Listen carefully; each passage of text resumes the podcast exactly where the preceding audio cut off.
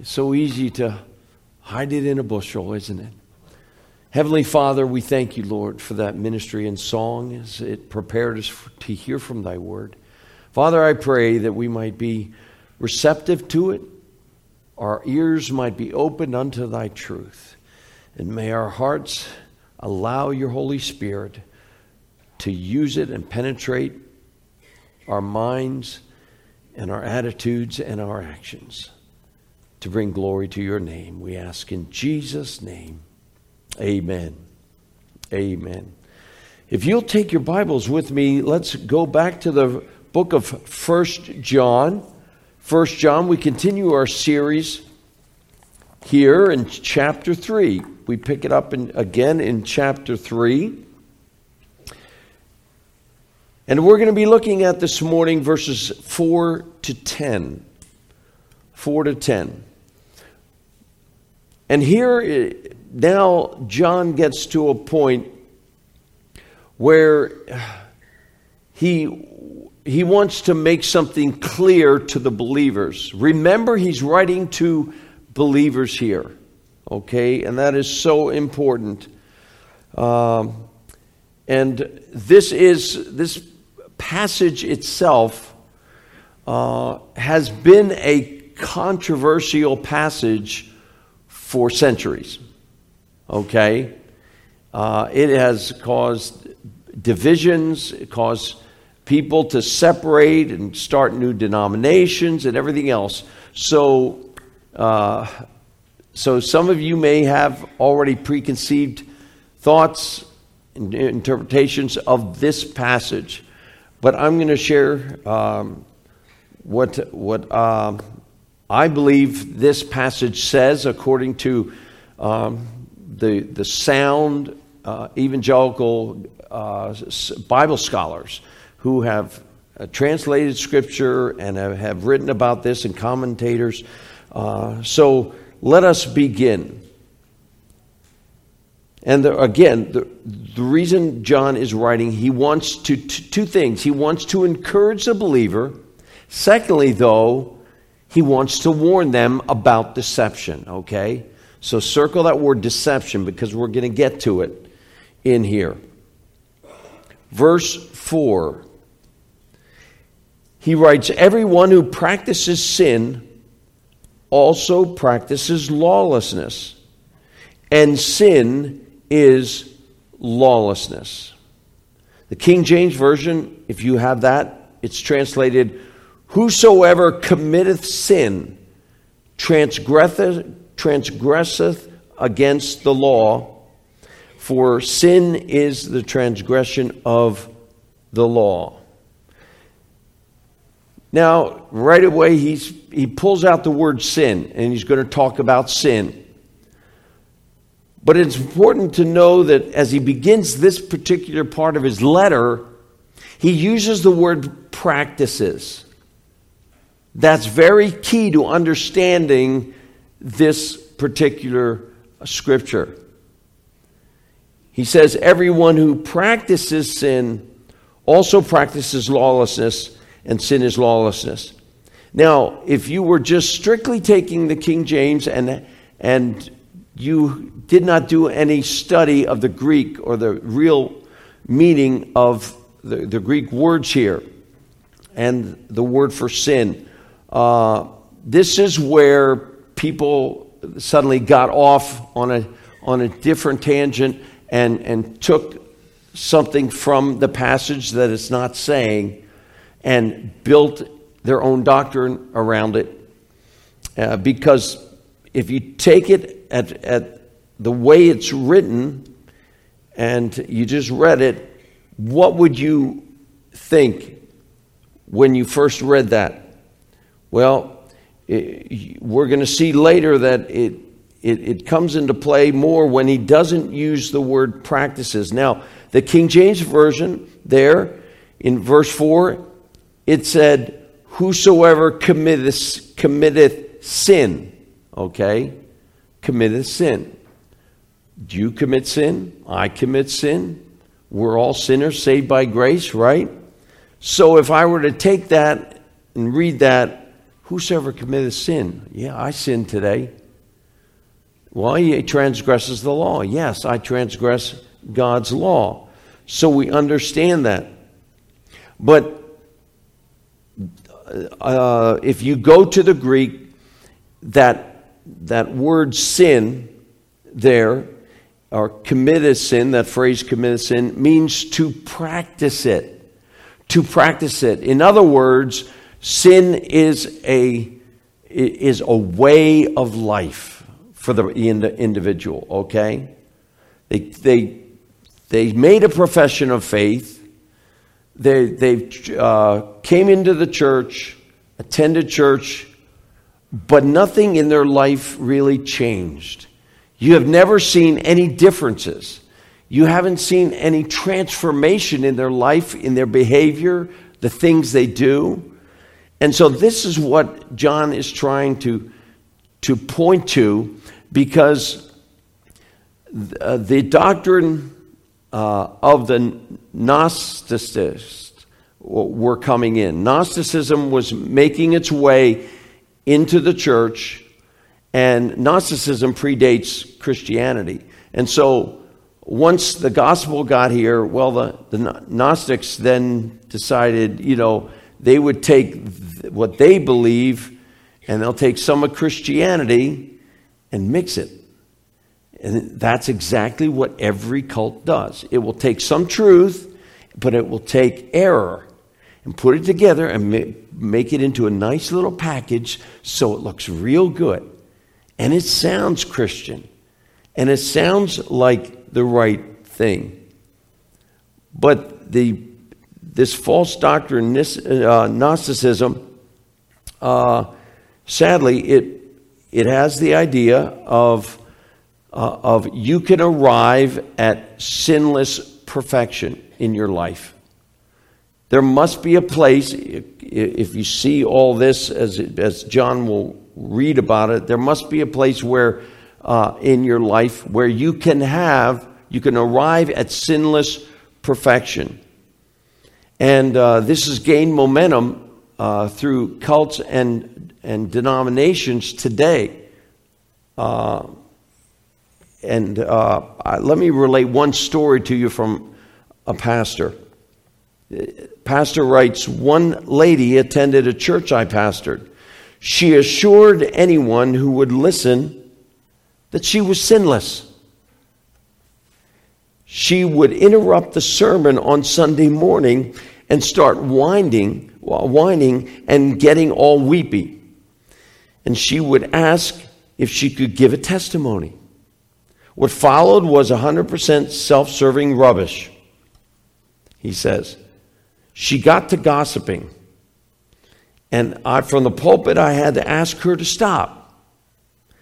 Any women want to speak now? No. this, but this really occurred. I told her that the Bible teaches that gossip is sin. Her reply, well, it was an error of the head, not of the heart. I assume some holiness preacher invented this loophole and she grabbed onto it. I asked the lady to sit in the pew and just listen for a few Sundays.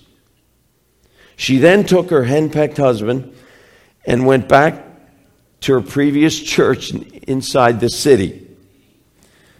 Well, the preacher from that church sent word by a friend of mine that he hoped I would get her to return to his church.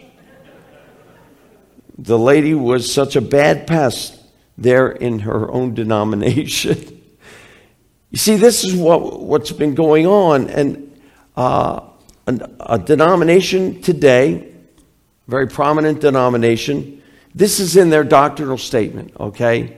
just to get an, a, a, grasp of what we're talking, what John's trying to talk about, and what he's trying to warn the believers and warn us about today.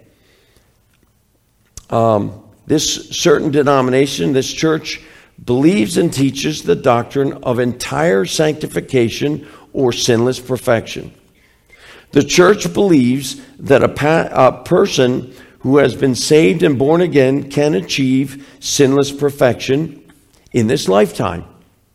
In an act subsequent to trusting Christ for salvation, which some call the baptism of the Holy Spirit or second blessing, one is said to be cleansed at that moment from all inward sin. And it is eradicated when one is baptized with the Holy Spirit sometime after conversion or have a second blessing.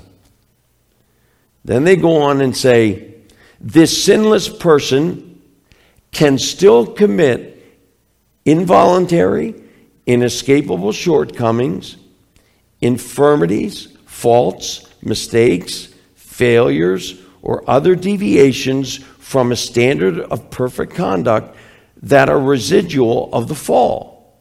However, such innocent effects do not include attitudes or responses contrary to the Spirit of Christ, which may be properly called sins of the Spirit. You see what they're saying? They're saying is, yeah, yeah, you'll reach a certain point of sinless perfection in your spirit, but your body's still going to do what it wants to do. And so, whatever you do with your body, you're going to call it a mistake, shortcomings, faults. Isn't that what people use instead of the word sin today? They, that's what they use. Oh, I made a mistake. God says it's sin. Well, it, it, it was a fault. No, it was a shortcoming. Uh, it was a failure. No, according to God, it was a sin. And that's what the Gnostics were doing. They were coming in and teaching this to these new believers. And John was getting wind of this, and it was really shaking them. It had shaken so many uh, that John had to, had to write about it. So let's go back here. All right, so we now move to verse 5. Look at verse 5. And you know that he, Jesus, appeared in order to take away sins and in him there is no sin. Notice that he, uh, he right away points to Christ. He immediately begins pointing the church to the Lord Jesus Christ. And he says, Remember why he came. He appeared in order to take away sin. And so, if he takes away sin, then that means he gives us the ability not to sin, but not to a place where we have our sin nature eradicated. That will only take place when we get to heaven, when we leave this earth. We still have the two natures. But when you were saved, you received the new nature of Christ. Christ gave you a new nature, a new spirit. But you've got the old one in there, and they do battle sometimes. They do battle sometimes. But if you are a true believer this morning, that new nature is always going to try and win. Even though the old nature will rear its ugly head and say, um, okay, come on, come on. How about these things you used to do? You loved them. You know, your old life. Look what the fun you're missing. You know, remember your attitudes? You could just blow up and, uh, you know, and lose your temper. How good that felt. You know, that's the old nature in us.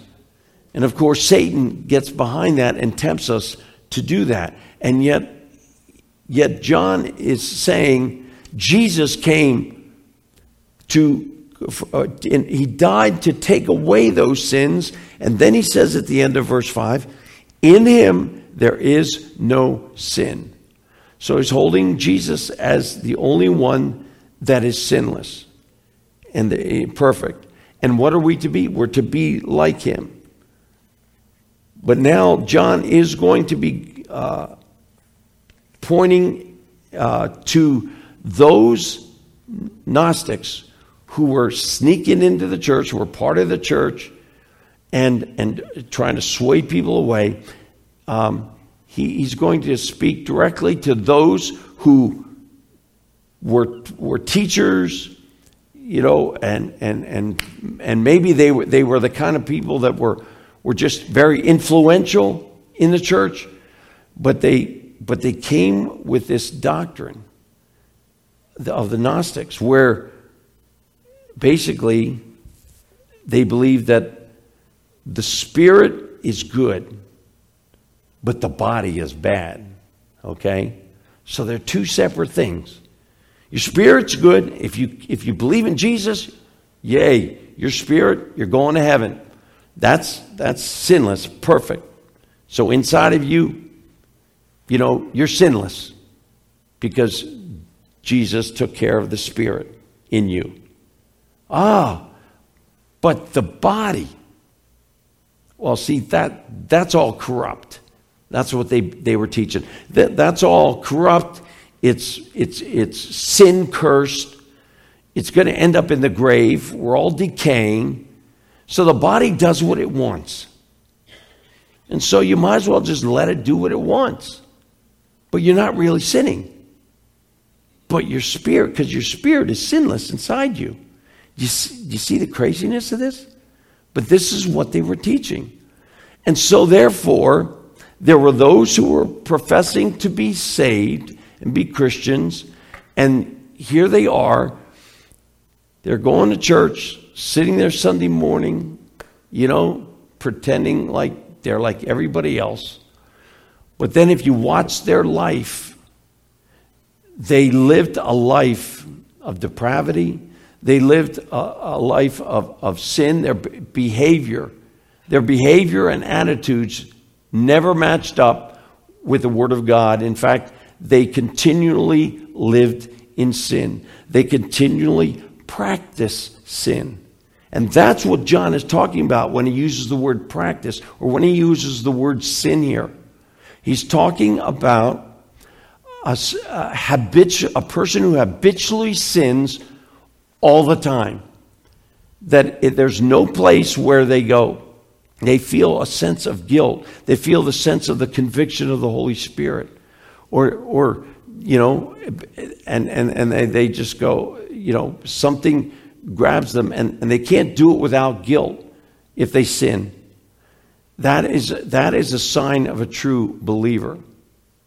Now, what about a prodigal? Okay? Because right away we think, well, does that mean that all prodigals are not saved because they, they go away for a while and they, they live in sin or they do their own thing? No. Remember the, the story of the prodigal son when Jesus gave that? The son went away, right? But what finally happened? He didn't stay away for good. He came back. He was a son. He came back. He came to the end of himself. He was remorseful. He was repentant. And he came back humbly to his father. And what did his father do? Open his arms and welcome him back. Yes, there are those believers who slip into a prodigal type of, uh, of time in their life. They can do that. But the Lord is ready to welcome them back. But John is talking about somebody who is faking it. Someone who is out there faking it, attending church, but you watch their life and the, the way they're living, there's no difference between them and the life they were living before they were saved. And so John is trying to nip the Gnosticism here and trying to straighten out the truth here, bring the truth out concerning these lies. Okay? Um, I, I sort of view it like this. Um, s- someone may be involved in, uh, or say, organized crime.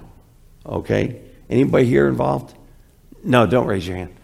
Um, but someone who's involved in organized crime. I'm from Philly. So I had my brush with those guys. Not really. but I like to say so. But, but in Philly, you, you know, organized crime is big in all, this, all the cities. Um, but if you were part of organized crime, what were you basically? Well, you were basically nice to everybody. You played the part. You came across as a good guy. But you were living a life of committing crime on a daily basis without any thought, without any guilt or remorse. It was your lifestyle. It was your lifestyle.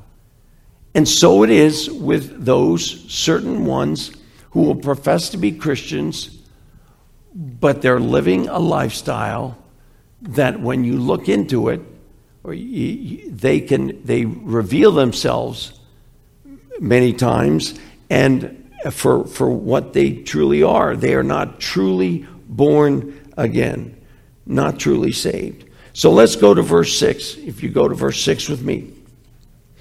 No one who abides in him sins. And him is speaking of Jesus. No one who abides in him sins. No one who sins has seen him or knows him. Okay, so here John comes to use, it's translated in the English, sins, okay? He doesn't put the word practices sins here, but basically it means the same thing. When he uses the word sins here, he's talking about habitual lifestyle sinning, continual sinning with no, no stopping. Okay, so he's saying, He who abides in Christ, he says, no one who abides in Christ sins. See now, and no one who sins has seen him or knows him. Now, if you took that verse just the way it's written, you would go away going, Well, I guess I'm not saved, right? Wouldn't you start thinking that maybe you start doubting yourself, maybe I'm not saved because I just sinned? And it says here that if it, it says, no one who if, if I'm really abiding in Jesus, I'm not going to do it, I'm not going to sin at all. And here's that sinless perfection thing. That if I take it that way, well then if I sin, if I'm saved and then I sin, I must lose my salvation. Bang, it's gone. Then I've got to try and earn my salvation again and, and try not to sin. And that God will give me my salvation back but I better not sin. And you see the guilt trip that some Christians have been put on because of the, because of the way this is, uh, has been interpreted. But again, he's talking about practicing sin. You see the word abide there? That's one of John's favorite words. No one who abides in him sins. Now, that word who abides in him, here, he's not just using that word talking about fellowship with Jesus, like on a daily basis. You know, um, the Greek word here is meno for abide, okay? And that literally means to remain or stay, continues, or lives. Now, the word abide. Um, has been used by John uh, in other occasions to mean a Christian's just fellowship daily with, with the Lord Jesus. Do you remember back in John 15 what Jesus said to the disciples? John was there, and he said, he said, I am the vine, you are the branches. And he who abides in me, what? Brings forth much fruit. For without me, you can do nothing. When Jesus was using the word abide there, he was, he was talking about fellowship. But here, John is using it in reference to positional abiding. And the best way I can explain this is, is if we go and and think of, of what sanctification is and means in the scriptures, okay? And, and I, we brought this out in previous studies. But sanctification, remember, there's, there's that word sanctif- sanctify or sanctification, which means to be set apart unto God, to be set apart unto Him. Okay, I'm the, I belong to the Lord now. But remember, we discussed that there is two parts, two types of sanctification, basically. There is positional sanctification. That's the moment I'm saved and I have become a child of God. I've given my heart to Him. I've, I've received Him as my Savior, believed on the Lord Jesus Christ. At that moment, I've been baptized by the Holy Spirit. Jesus comes to indwell me by His Spirit. At that moment, I am sanctified forever and ever. I have been set apart into the family of God and called a child of God. That is a, a positional sanctification, okay? A one time thing that happened. But then the word is also used, sanctification, in this way there is a progressive sanctification in your life. What does that mean? It means that as I go through my Christian life, and, and um, I'm, I'm seeking to please the Lord. I am seeking to keep myself separated from sin and the world and seeking to please Him. That's my desire. And so, as that is my desire, I am progressing, progressing daily in sanctification in the way I'm living. I, tomorrow, I hope that I'm acting more like Jesus than I was today. And if I do that, that's progressive sanctification. All right? Sometimes you slip back, sometimes you move forward, but it's, it's the walk of the Christian until we get to heaven. And then, of course, there is the ultimate perfect sanctification when we are glorified in heaven. But I wanted you to to try and understand the word abide here, what John's trying to use here. The way he uses it here is talking about that permanent positional abiding of the believer. Okay, so with that in mind, he, he then says, and you might say, those who are truly saved in him. No, no, he's talking about those who are truly saved. No one who is truly saved in him sins continually. That means without any, any guilt, without any for, uh, confession, no repentance. No one who sins then or practices sin in their life all the time has seen him or knows him. Now, when he says seen him or seen Jesus, he's talking about spiritually seeing him, you know, coming to faith in Christ and then having that spiritual image of him because you've come to know him as Savior. So he's basically pointing out two different kinds of people. He's talking about those who are truly saved and those who are walking around trying to fake it. Okay? And he's trying to warn them of those who are faking it and will come around and try and sway you to think that you can live any way you want. Hey, live it up we're under grace, right? We're under grace. You're forgiven. Your spirit, you've got a new spirit. You're, you're holy inside. Hey, this body is, is, is cursed. It's sinful. The material things are sinful. So, so let it go. You know? And, and, and then the, it won't touch. What you do with your body won't touch your spirit. Do you see what, what he's trying to say here? So he's trying, and then verse 7, look at verse 7. He says, Little children, let no one deceive you. There's the word deceive, deception. Let no one deceive you. The one who practices righteousness is righteous, just as he is righteous. The one who practices sin is of the devil, for the devil has sinned from the beginning the Son of God appeared for this purpose, that he might destroy the works of the devil. No one who is born of God practices sin. There's the word practice again. Because his seed, God's seed, abides in him, the gospel, and he cannot sin. Now, there again, people taking that, he cannot sin. They go, well, I guess you can reach sinless perfection. But no, again, that word there refers to he cannot habitually, continually, without ending, sin, live a sinful life. Because he is born of God. By this, the children of God and the children of the devil, verse 10, are obvious.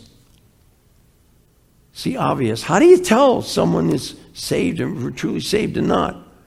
Well, it's by how they practice, what they practice in their life. Do they practice righteousness or do they practice sin? There are children, he, he makes it clear verse 10 there are children of God and children of, of the devil. And you can notice the difference, right? And so he basically he's saying those people are coming in pretending to be Christians, but they're, they're, they're living in, in absolute sin and depravity but they come in and they're trying to say, hey, come on, you can do anything you want. Get out there and, and live it up. You know, that they're lying to you. And John is saying they're actually children of Satan because God doesn't have them. They haven't been truly born again. But if we have the new nature, the Holy Spirit that lives inside you and in me will not let me keep on going down a path of sin. I mean, to live my old way, to live my old life. And, and, and, and just say, you know, and, and then finally, uh, people say there's no difference in him. And they realize that he was never truly born again. This person was never truly born again. But notice uh, that John now points to the devil and he talks about him in verse 8 that he has sinned from the beginning. He's a sinner from the beginning. And of course, we know all about, about Satan. And uh, Jesus talked about, uh, uh, remember, Jesus uh, spoke to the Pharisees. We, we've been studying this in our men's Bible study Wednesday night. But in John chapter 8, verses 44 and 45, Jesus looked at the Pharisees, the looking good Christians, the acting good Christians, the Pharisees, the religious leaders who wanted to kill Jesus in their heart. All right? He says to them, and everybody else thought they're righteous. They're going to heaven. Woo! You can follow them, trust them, trust what they say. Jesus said, You are of your father, the devil, and you want to do the desires of your father. He was a murderer from the beginning and does not stand in truth because there is no truth in him. Whenever he tells a lie, he speaks from his own nature because he is a liar and the father of lies. But because I say truth, I, because I say the truth, you not, do not believe in me. And in closing, I want you to turn to 2 Corinthians with me. Go to 2 Corinthians chapter 11. 2 Corinthians 11, verse 13.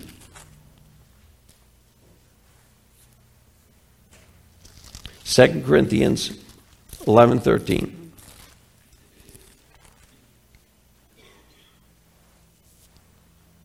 Now, here, Paul, too, just like John, is speaking about these kind of people. Paul makes it even clearer. Look at verse 13 of 2 Corinthians 11. For such men are false, are false apostles, deceitful workers, disguising themselves as apostles of Christ. There's the Gnostics right there. They look good, they smell good, they, they look like Christians, they look like real good Bible teachers. And he says, verse 14, and no wonder, for even Satan disguises himself as an angel of light. Satan doesn't come out to us and go, Hey, I'm here. Hey, I got some good stuff for you right here. It's me, the devil. You know, you're going to like this. Hey, come on over. No, what does he do? Satan disguises himself. Always has. He's a, he's a deceiver, father of lies. He disguises himself in such a way that we we can, if we're not careful, we can fall for someone or something that he has disguised so well. And it may be a teacher, it may be a preacher that you have been you will hear and they might be famous, they be not, but you listen to them on social media or, or wherever, and you grab a book and, and you think, wow, man, he sounds good. But on, when you go in deep and you really see what he's saying, you begin to find, if you begin to find error, things that are contrary to the Word of God, you realize Satan has covered it up with light, but inside is darkness. And that's what John is trying to do too. Watch out for the deceivers. Dear Christians, dear church, be careful out there. Because Satan is going, is going to try and cause each one of us to get carried away by some wind of doctrine that's not, not in, found in Scripture. That doesn't line up with Scripture. And then look at verse 15. Therefore, it is not surprising if his servants also disguise themselves as servants of righteousness, whose end shall be according to their deeds. Whose end shall be according to their deeds. You see, you and I have the Holy Spirit living within us as if we're true believers. And He is going to uh, be convicting us when we are faced with temptation. We might fall into temptation here and there on occasion, but we don't make it a lifestyle. We struggle with it. But it's the Holy Spirit that will help us when we realize who God is and how much He loves us. And do I love Him enough not to sin? A group of teens were enjoying a party. Someone suggested that they go to a certain bar for a good time. And girl Jan said to her date, I'd rather you took me home. My parents don't approve of that place. Afraid your father will hurt you? Another girl said sarcastically. Jan said, No. I'm not afraid my father will hurt me, but I am afraid I might hurt him. I might hurt him. That is what is going to keep me from stepping across that line. If I keep the Lord central, Jesus in my heart and mind, and I'm fixed on Him. And it's not of my strength, my power to, to not sin. It's only by the power of the Holy Spirit that I can do it. But if I remember His heart, how much He loves me, that He sent His Son to die in my place on that cross, that do I care? that I sin during the day in any way that would, would, would cause me to bring hurt to my Heavenly Father who gave so much for me and loved me so much. You see, she had it right. And may we live that way. Live in a way that will that that that we will seek to to not hurt his heart and be aware of those around us who are, have the masks on, they're pretending, but their life, you look at their life, And it gives every evidence that they are not born again. Oh, my friends, let us watch out for deception, but take courage. Guess what? You are in the palm of his hand. No one can pluck you out of the Father's hand. You are secure forever. You have eternal security. Heaven is your home. Let's pray. As we bow this morning and cl- close our service, dear Christian, would you just say to the Lord right now, Lord, help me to beware of deceivers. Give me a discerning heart. Open my eyes to see false teaching. Keep me from the false teachers and the, the false ways, Lord, that may come into my path. And help me, Lord, to continue to seek to live a life that's pleasing to you and a, and a life that won't cause pain and hurt in your heart. Dear Christian, would you do that right now? If that is your desire, and if there's sin in your life, Christian, confess it right now. Just confess it. He will forgive you. Remember, John said, if, if you confess your sin, he's faithful and just to forgive you your sin and cleanse you from all unrighteousness. And he'll do that right now. Christian, he'll just wash away your sin, forgive you, and you go on. You get up, don't walk in guilt, but you've been forgiven, and you are a child of God, and you continue to seek to live a life separated unto him. If you're here this morning without Christ, you're lost. You, you're not going to heaven. You need to make sure you're saved. And Jesus is calling you and saying, Come unto me, and I will give you forgiveness. I'll give you rest of your soul. I'll give you everlasting life. And I'll give you a place in heaven. But you must come to me. If you're ready to do that, ready to trust Jesus who died for you on that cross, to took the punishment for your sin, would you pray with me now? Just pray a simple prayer like this. This is a prayer of faith that you are telling Him that you believe in him as the Son of God and this your Savior and Lord. Just say quietly in your heart, Dear Lord Jesus, I know I'm a sinner. I'm sorry for my sin. I believe you died on that cross for me. You took the punishment for my sin. Come into my heart right now and wash my sins away. I receive you today as my very own Savior. Thank you for dying for me and rising from the dead, Lord Jesus.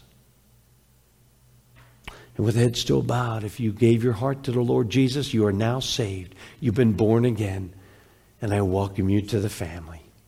Your sins have been forgiven. Heavenly Father, take these decisions, Lord. Father, thank you for any who have trusted Christ today as Savior. And Father, I pray for each believer. Lord, for any commitments made in the heart there, Lord, with the desire to walk in obedience to your word and to walk a sanctified life. Father, I pray that you would bless them. And Lord, we know that you will honor them for that commitment and you will give them the strength through the power of your Holy Spirit to live a victorious life. And we'll thank you and praise you for this as we ask it in Jesus' name. Amen. Amen.